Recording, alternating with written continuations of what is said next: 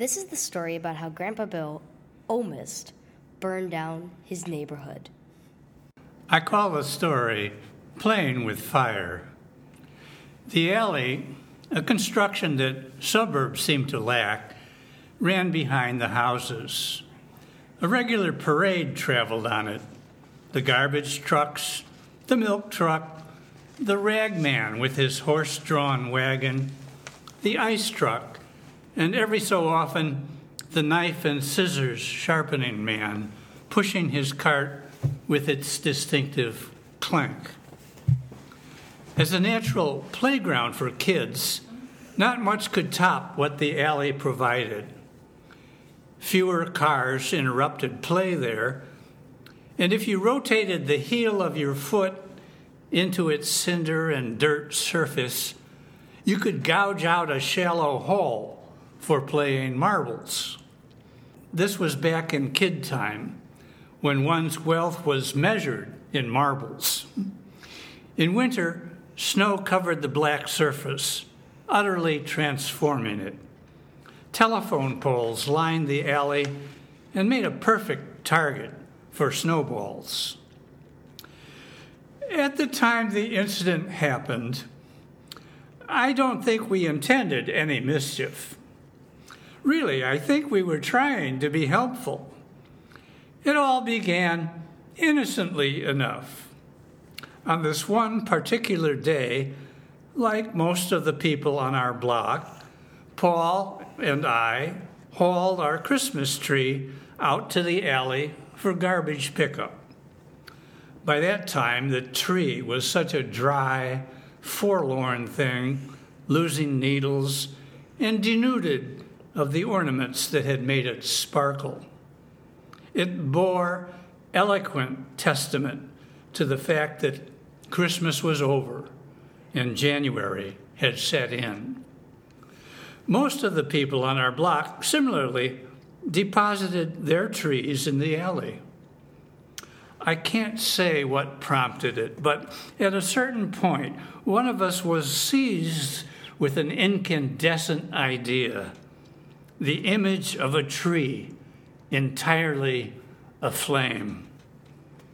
I can't recall how we propped it up, but we finally stood our tree bolt upright in the middle of the alley and touched a match to a branch near the bottom.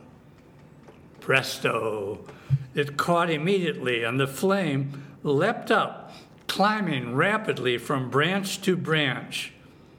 Quickly, it engulfed the whole tree. We were transfixed. The heat and intensity of the flame offered a thrilling moment, but one that was over in a flash. What urge did it light up in our souls? Was the call like the one that excited primitive man mastering fire? Again, might we do it again? We looked for another tree. Quickly, a master plan developed.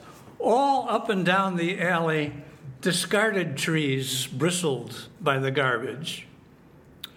Could we not assemble several trees and bind them together. Would that not make a bigger and better fire, one that was truly memorable? Try as I may, I can't recall arguments against the project or any consideration of re- repercussions. The vision exerted its siren call. So off we went, scouring the alley for several trees, which we dragged back and set up in a lean to arrangement in the middle of the alley behind Pop Pendergast's garage. The fire ignited just as quickly as the first and just as quickly spread to the whole.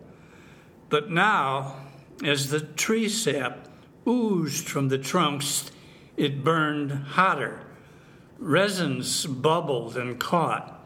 As the flames shot higher, nearly 10 or 20 feet in the air, I was seized with nervous dread. We had lost control of this monster fire.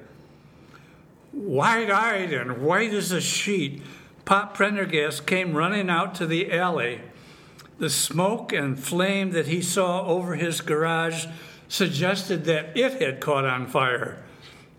Fortunately, it had not.